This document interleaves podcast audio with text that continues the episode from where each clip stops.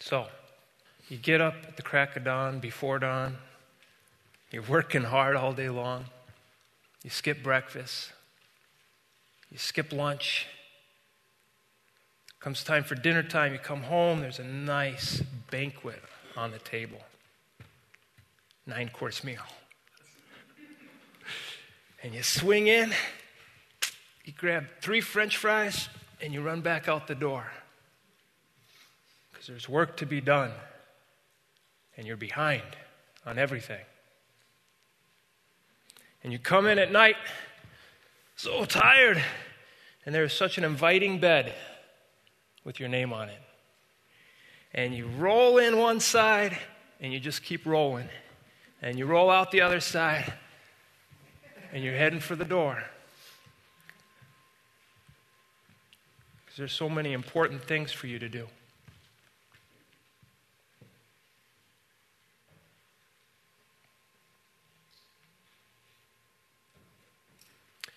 And we end up feeling discouraged and depleted. And then we start having a distorted view of reality. Look with me at 1 Kings 19, verse 4. Then Elijah went on alone into the wilderness, traveling all day. And he sat down under a solitary broom tree and he prayed that he might die. I have had enough, Lord, he said. Take my life, for I am no better than my ancestors who already died. Here's a man that God used so powerfully. What a man, few compared to Elijah in the Bible. And he had just confronted the apostate king of Israel face to face. Elijah alone was representing Yahweh, Jehovah, God. And there were thousands of prophets of Baal and Asherah, and the thousands upon thousands and thousands of people gathered, and he spoke for Jesus. He spoke for God. And God worked mightily through Elijah. And God revealed himself to the, power, to the people in such powerful ways. And, and throughout the day and the evening, Elijah was working hard for God, and God was working hard through Elijah. And uh, Elijah was worn out. And uh, a little threat came for, for, for his life from the queen, Jezebel. And he went running and he wanted to die. And everything is hard, and everything feels like duty now and obligation, and there's a lot of fears creeping in. And there's no desire to even ask for desire anymore. Have you ever been there? You don't even have desire to ask for desire, you just want to be done. No strength to even ask for strength anymore. 1 Kings 19, 5 through 8, he says, Just let me die. Then he lay down and he slept under the broom tree. But as he was sleeping, an angel touched him and told him, Get up and eat. He looked around, and there beside his head was some bread baked on hot stones and a jar of water. So he ate and drank, and he lay down again. Then the angel of the Lord came again and touched him and said, Get up and eat some more, or the journey ahead will be too much for you. So he got up and ate and drank, and the food gave him enough strength to travel 40 days and 40 nights to Mount Sinai, the mountain of God.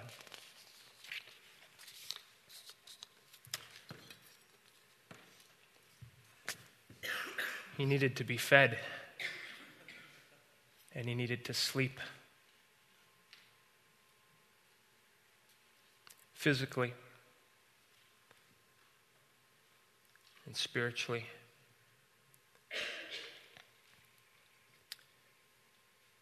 Paul's awareness, Paul knew something that he wrote about in Philippians 2:13. He said, "For God is working in you, giving you the desire and the power to do what pleases Him.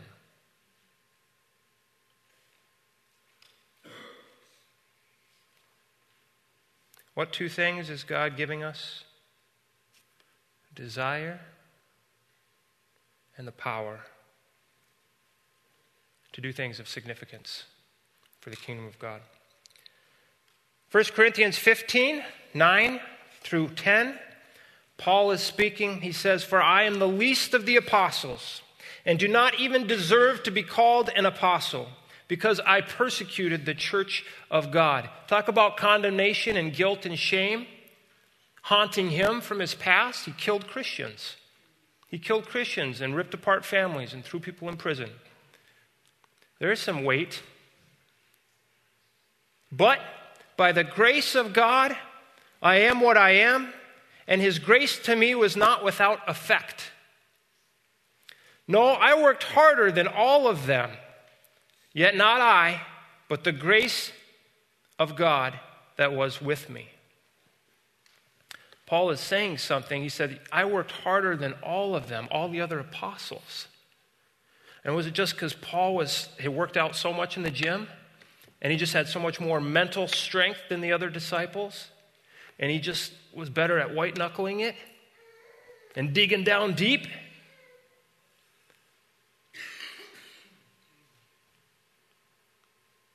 No. He says, Not I. Yet not I. It wasn't my efforts. It wasn't I. But the grace of God that was with me. The grace of God. God has given each person a measure of grace for specific tasks, specific gifts, specific locations and placements, and measure of grace. Isaiah verse 30, or 30 verse 15. This is what the sovereign Lord, the Holy One of Israel, says. Isaiah was addressing the nation of Israel who had forsaken God, run after idols and the gods of other nations, and humanism and individualism and socialism and materialism. In repentance and rest is your salvation. In quietness and trust is your strength, but you would have none of it. You would have none of it.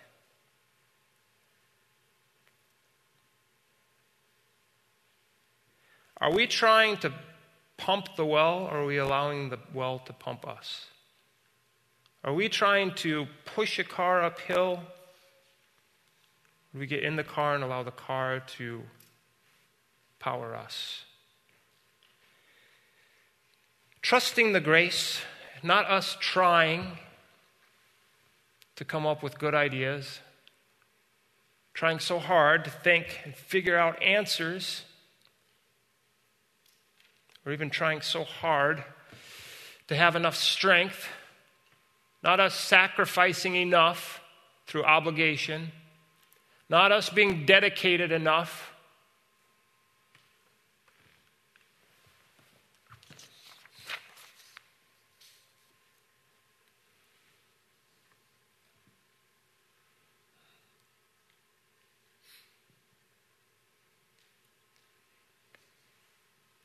Here, Elijah, eat some food.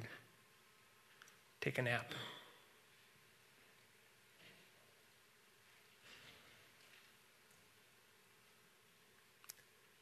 We need the Spirit of Christ. We need to learn how to trust. And we don't know how to trust. And we try to trust, but we're not good at it. And we don't know how to wait in God's presence. We roll on the bed and we roll out of the bed and we run. We don't know how to wait. We don't know how to sit in quietness and trust.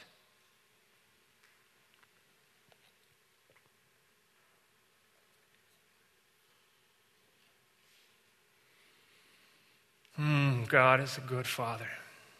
Leads us. Lord is my shepherd, I shall not want. He leads me beside still waters, fields of green, makes me lay down. Prepares a table before me in the presence of mine enemies. Big table. God supplies us with desire and strength beyond measure if we'll eat and if we'll sleep. But I'm trying to live for God. Trying to live for God and do things for God and be the right dad and wife and mom and and that worker and trying to be good for God and do the things that God wants me to do and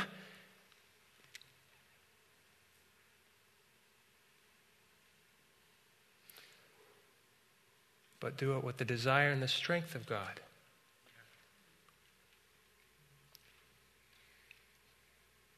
His burden is light.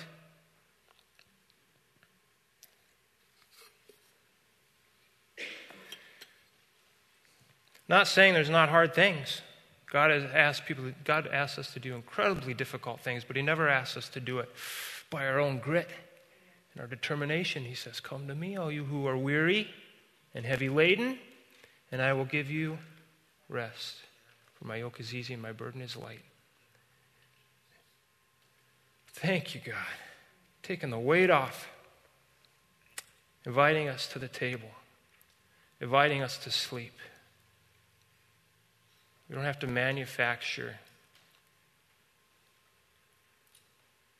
strength. What are you full of? What are you full of?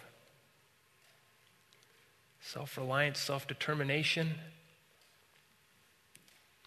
the graces and mercies of God, the joy of God. Not fake joy. Not I'm a Christian, so I have to have joy, and I tell people that the joy of the Lord is my strength. But because you've really sat at the table and you've really slept in the bed. You really have, and you really do have joy. You really do have peace that surpasses human understanding because you've sat at the table. You slept in the bed. I've been with my God. I've been with my father.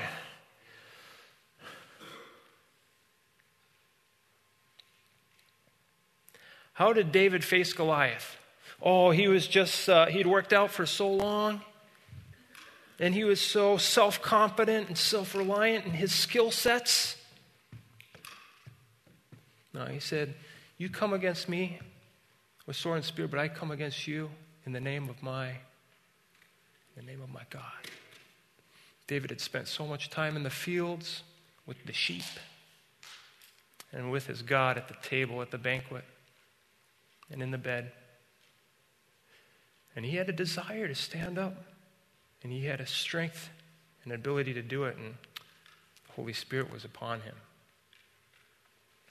How did Daniel face the lions then? He had more degrees than most people more letters behind his name. That's what allowed him. You know, he put in the time, right?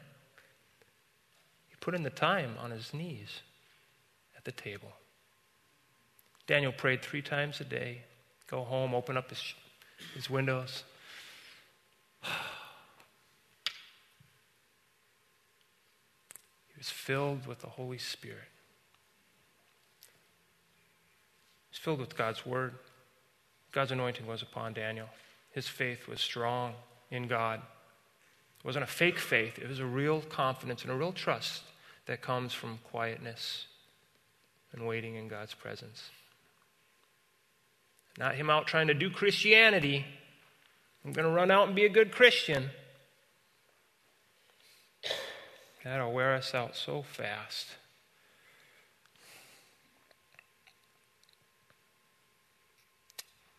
Daniel faced the lions then. How did Paul face certain beatings, imprisonments, and death? Well, we just we kind of read a few of those verses. Are you pushing the car today? Am I pushing the car? Oh, God. I've been trying to work for you, Lord, and I've been neglecting my sleep and my eating of just being and trusting. How do I just trust you? I sit and I trust. I trust you, Lord. I trust you. I cast my cares on you, for you cared for me. But that sounds cliche, right? We've heard that one so many times, some of us. We don't even know how to do that. How do I do that? We need more time at the table, not less time at the table. We need more time at the table, not less time. Not just a couple Twinkies. It looks like food and tastes great, but it's self help videos, good books. tastes kind of good and a little inspiration and motivation, and some of it's great, but the substance, the sustenance of God. We were created by God, for God. Yes, we were. Martin Luther said, Guard yourself carefully against those false, deluding ideas which tell you, wait a little, I will pray in an hour. First, I must attend to this or that. Such thoughts get you away from prayer into other affairs which so hold your attention and involve you that nothing comes of prayer for that day. Guilty. So guilty so often because I have to respond to the emails first. Someone needs my attention. Things come up, I get it. I'm going to have my, my, my Jesus time, and it's at that time that one of my kids is bleeding all over the place from falling on his knee. Okay? So, okay, I gotta, gotta take care of that. And God sees us, and He knows, and He's our Father. And we can have a good habit for a while. Oh, I found a time that works for me. It's this time, it's from 8 to 9, or it's from 6 to 7, or it's, and this is where I go. I go to this room in my house, or I go to this place in the office, or I sit in my car during this time, and this is when I meet with God, and it's good, and then all of a sudden our schedule gets tweaked a little, and we don't have another time. And so we fall out of the rut.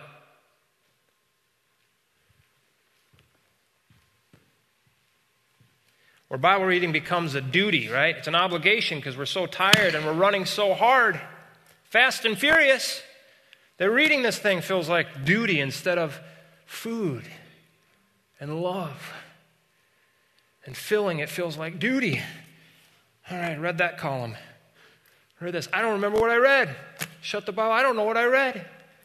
There was a, there was a year or two in my life, about seven, eight years ago, I would read and can't tell you what I read. I can't tell you what I read two minutes afterwards. I kept jumping in, though. I had wise enough people tell me, keep reading. When you're going through those times, keep reading. Keep reading anyway. You brush your teeth even when you don't feel like it.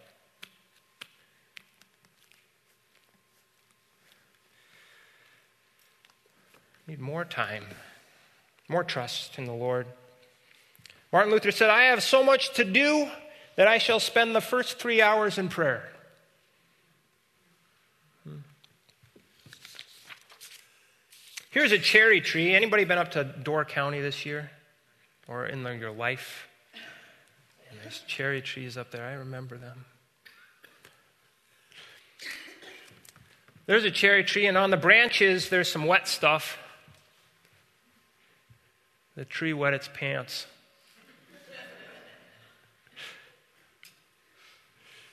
So that's sap, as you know, nourishing the cherry tree. And, uh, and then here's those beautiful cherries. Look at that, bearing much fruit. Oh, yeah. Mm-mm-mm-mm. So the sap's going through the branches and it's nourishing the leaves. Have you ever heard of a little branch that couldn't? The little branch that was on the tree and some sap came in it a little bit and he's like, oh, that's good.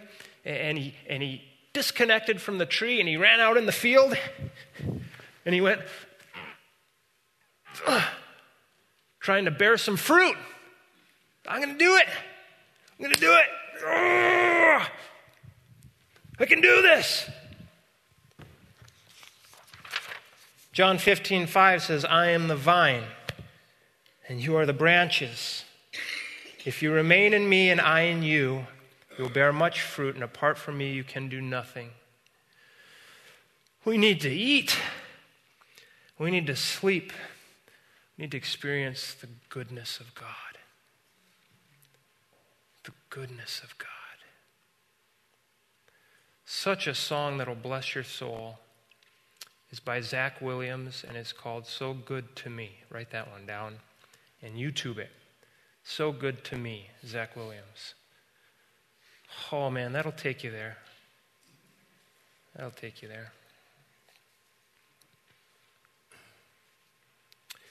God has a full plan. He's got a full plan. He's never worn out and weary and discouraged and despairing and straining and striving. But we as little kids, boy, we get, get out there and we wear ourselves out. We don't eat, we don't sleep. Then we eat some junk food. And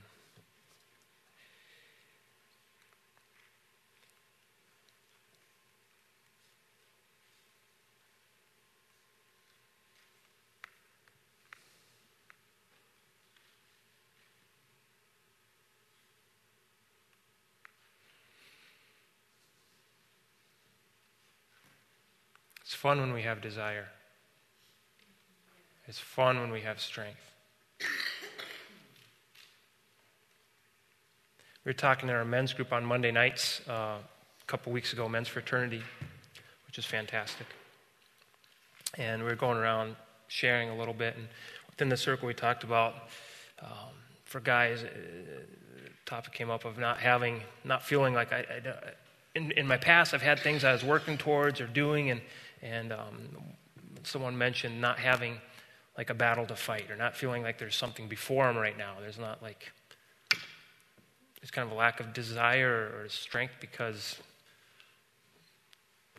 I don't know, there's not like a battle to be fought or something to be won or something to be conquered or, or something. And, and, and I remember, you know, when you don't have anything, there's no vision or desire or strength, it's hard to, you're just tired. You're just tired all the time. But if you have some desire and some strength, boy, you can wake up and jump out of bed because you are, you are excited about the day and what's before you. Yes! It is exciting.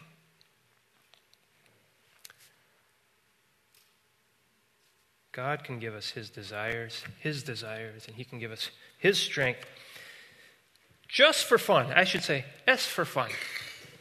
S for fun this morning, I want to just look, have a broad overview of a period of history, and this is throughout the Bible, but I'm just taking a window. For us, I think it'll be helpful for us to see how God stirred the heart of different people at different times in different ways for specific things that God needed done, specific, um, specific works what it looks like when God stirs the hearts of different people for different and distinct purposes, desire and strength, and what it looks like. So, um, as we do this, say hodgepodge. I'm just jumping from one chapter to a verse to another chapter to a verse during this time frame and just and just holding up a few of the people mentioned within this time period and there's many more people mentioned and many more great things that happen so this is going to be discombobulated, but stay with me because I'm just we're just showing what did God stir? How did God stir the heart of a person? In what way and for what reason? And, um, and I think we will all be, when we see kind of the big picture of what's going on back here, 600 BC to 445 BC, it'll spark our, our desire and strength a little bit. God is just going to start feeding us even as we look at this a little bit for our lives here. Ready? No. Okay, okay. I'm, I'm sorry, my mistake. Uh, Isaiah was a prophet and a writer. Prophet and a writer. So this is actually 700 BC. I threw this one in after the fact, but it's relevant. So Isaiah was a prophet of God, and he spoke to the people of Israel and trying to turn their hearts back to God. And and uh, warning them of, the, of their ways. Said, your, your ways and your behaviors and your actions, they're leading nowhere good. You're, gonna, you're destroying yourself. Come back to God. Be nourished. They wouldn't have it, they wouldn't hear of it. Um, God used him to speak to the people. God also used him uniquely, and he does use people uniquely, gives them wisdom. Isaiah supernaturally to speak of things that would come, prophecy. We actually, in that one song, spoke of that um, prophesy as though, as if they were done. Prophesies. And he did that. Look at this. This is what the Lord says to Cyrus, his anointed one, whose right hand he will empower. Skip a couple verses. Why did I call you by name when you did not know me? It is for the sake of my of Jacob my servant, Israel my chosen one. So all the world from east to west will know there is no other God. That was written approximately 150 years before Cyrus, king of Persia, came on the scene. Uh, after Isaiah, about a half century later, Jeremiah comes on the scene. Jeremiah is a prophet, he's a writer, and the Lord's word burns in my heart like a fire. It's like a fire in my bones. I'm worn out trying to hold it in. I can't do it. God put some desire in him to speak something and to say things, and he couldn't even hold it in. He didn't want to be a spokesperson for God. He didn't want to go out into these people that were going to reject him and persecute him. But there was a desire in there. There was actually like a fire, like, I have to do this.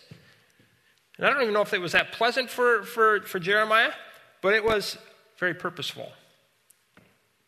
And it was very important. And he did it. For the past 23 years, from the 13th year of the reign of Josiah, son of Amnon, king of Judah, until now, the Lord has been giving me his messages.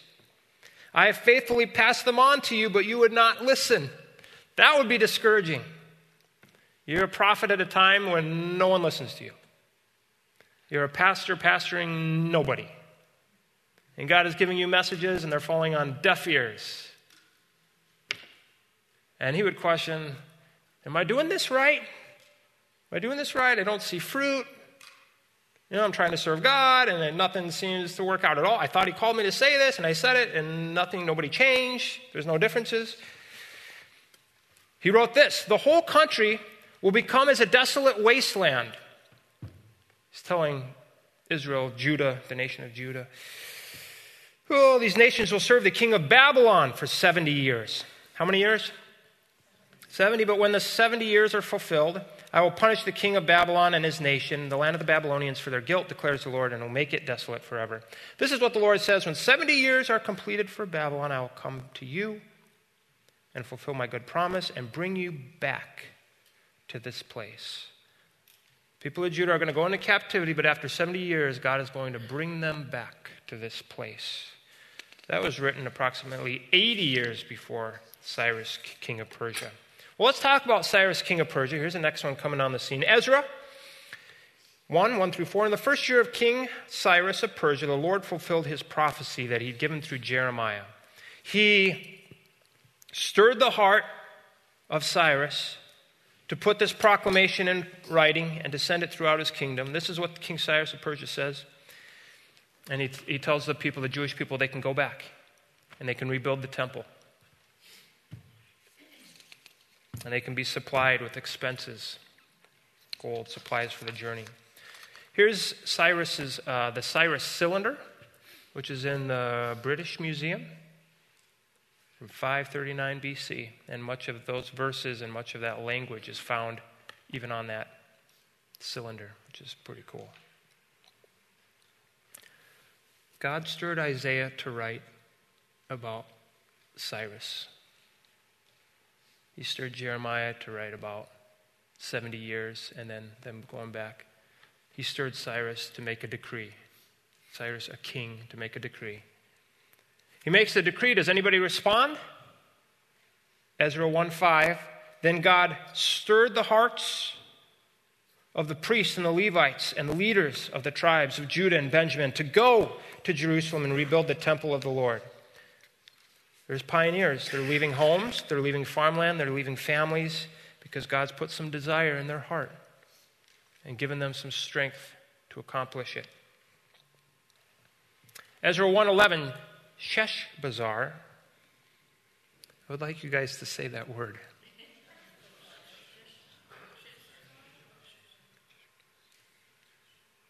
Sheshbazzar brought all these along when the exiles went from Babylon to Jerusalem. So a total of 42,360 people returned to Judah. In addition, 7,337 servants, 200 singers, both men and women. That many people were stirred to go. That's a big deal. Two of the people that were stirred to go were Jeshua and Zerubbabel, and they were priests. And they led the people, when they got back to um, Jerusalem, they began rebuilding the altar of God. And even though the people were so afraid to do this because they were getting some, some threats from the neighboring villages, cities, um, they built it anyway. They began sacrificing burnt offerings. They began constructing the temple. God stirred their hearts to do that. Zerubbabel and Jeshua, they took on the mantle. They, they grabbed the baton. They said, We're going to do that. We're going to build the altar. That's, that's what we're going to commit to. And we're going to start building the temple. So they get on with it, and then what happens? The surrounding people groups, they write a letter to then King Xerxes, who's replaced Cyrus, telling him that these people are troublemakers. They're going to revolt as soon as they get their stuff situated here. You need to stop their building of the temple. They have a history. And King Xerxes puts an end to it, a stop. And by force, people come and they tell them that they have to stop building. Stop building. That's discouraging. Zerubbabel and Jeshua, they thought they were doing God's work, but now it's done, right? It's over with and stopped. And they're sitting there months and years. And uh, I thought God gave me desire and strength for this. And now it's cut off. And then in comes Zechariah and Haggai, prophets. At that time, the prophets Haggai and Zechariah, you guys still with me? Is this boring history now because you're starting to get lost in numbers and people's names that are weird? just, just stick with it, just for a little. Mm, we're halfway through it, all right? Haggai and Zechariah, prophets. At that time, the prophets Haggai and Zechariah, son of Iddo, prophesied to the Jews in Judah and Jerusalem. They prophesied in the name of God of Israel, who is over them. Zerubbabel, son of Shealtiel, and Jeshua, son of Jehozadak, responded by starting again to rebuild the temple of God in Jerusalem. And the prophets of God were with them and helped them. The prophets of God were with them and helped them. They were encouraging them. They spoke something by the power of God, the desire of God, the power and strength of God. They spoke something to the people that made them begin again. Zerubbabel and Joshua Jeshua start again. Here's an example of what they said. You can find it in the book of Zechariah. Zechariah, here's Zechariah speaking in the, in the book that's, that's written by him. Then another message came to me from the Lord Zerubbabel is the one who laid the foundation of this temple, and he will complete it. Then you will know that the Lord of heaven's armies has sent me. Do not despise these small beginnings, for the Lord rejoices to see the work begin, to see the plumb line in Zerubbabel's hand. A timely word of encouragement that God gave a person to encourage another person. And the building process began again. Even though there was no edict that came from the king saying they could rebuild, they just start building again. Here's God's plan. About that time, there was um, a guy named Ezra serving in Babylon. And this Ezra, let's read it, was a scribe who was well versed in the law of Moses, which the Lord God of Israel had given to the people of Israel. He came up to Jerusalem from Babylon, and the king gave him everything he asked for because the gracious hand of the Lord his God was on him. Say, I am anointed by God. Say, the gracious hand of God is upon me. The gracious hand of God is upon me. Yeah The gracious hand of the Lord was on him. Ezra had determined to study and obey the law of the Lord and to teach those decrees and regulations to the people of Israel.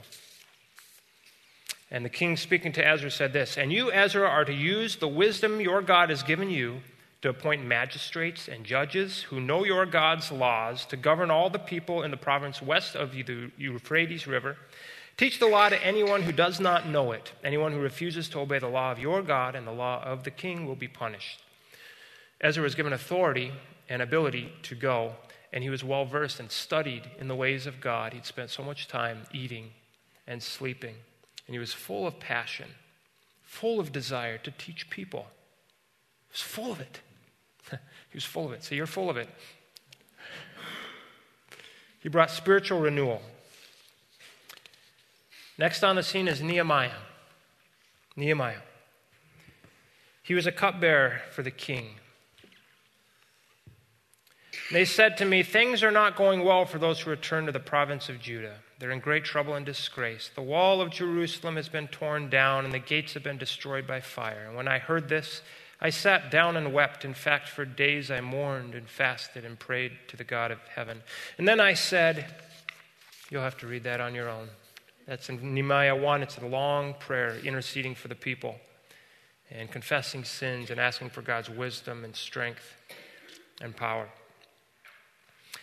Nehemiah ends up uh, going, has the king's blessing, goes to Jerusalem, and he says this Nehemiah 2:17, "But now I said to them, you know very well what trouble we are in. Jerusalem lies in ruin, its gates have been destroyed by fire. Let us rebuild the wall of Jerusalem and end this disgrace." And the next four chapters describe how each family committed to building their part of the wall. So where all the people were settled, they began working in front of them and building their wall up all the way around. This is the last one families, laborers. So on October 2nd, the wall was finished in just 52 days. The walls of Jerusalem in 52 days. When our enemies and surrounding nations heard of it, they were frightened and humiliated. They realized this work had been done with the help of our God. God gives desire to people and God gives strength to people to do things of significance so that He might be glorified. People might see and recognize Him. They'd turn their eyes to Him and they would be filled with Him. And they would experience His joy and love and peace and strength and desire. God works in different people for His glory, and it's a beautiful thing.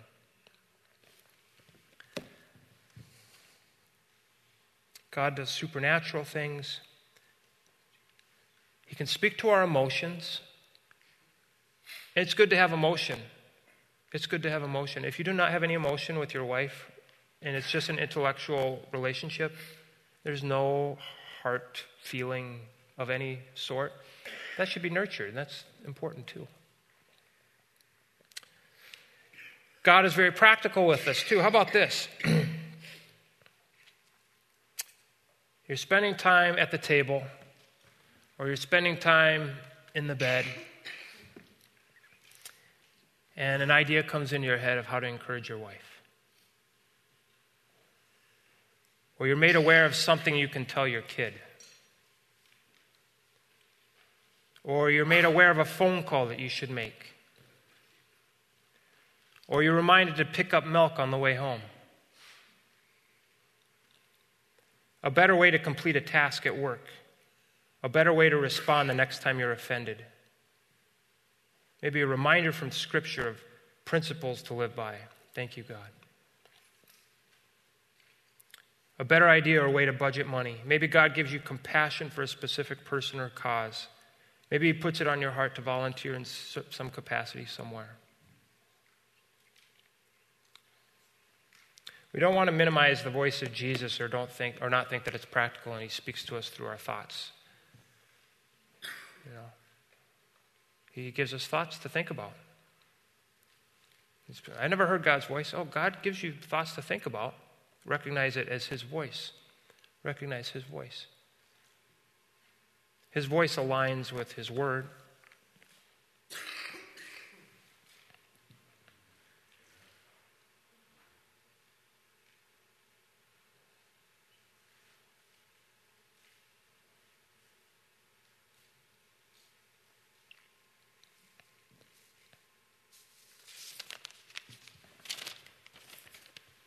As capital times here. 2016, five moms started preparing some lunches in Middleton and inviting in the park next door to Middleton High School, inviting kids to come over for pizza, I think once a week. Last year, 600 kids are coming across to hear about Jesus every day, a Bible lesson, and eat pizza. 600 kids last year in Middleton, Wisconsin. And so now this year it's happening. Now they've moved these lunches to be in Verona and at Memorial High School too. And they've taken a lot of flack. A lot of people trying to shut it down and what's this religious thing going on here and really giving them flack. But God gave them a desire and He gave them strength, something of significance. Wow. So cool.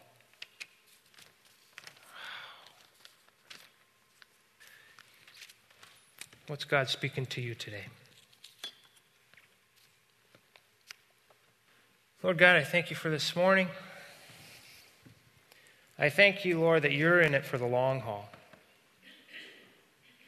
You're a long haul God. Thank you for your patience, Lord, and your kindness. It leads us to repentance, Lord. Your kindness leads us, Lord, home. It leads us home. You don't treat us as our sins deserve, Lord. You don't treat us like that, God. Instead, you extend mercy over and over again when we think, ah, oh, we're past the mercy level. We're past the grace level. I, don't, I can't go back to the table. You say, come and sit down. Come and sleep. What a great God. What a good God you are. So good to me.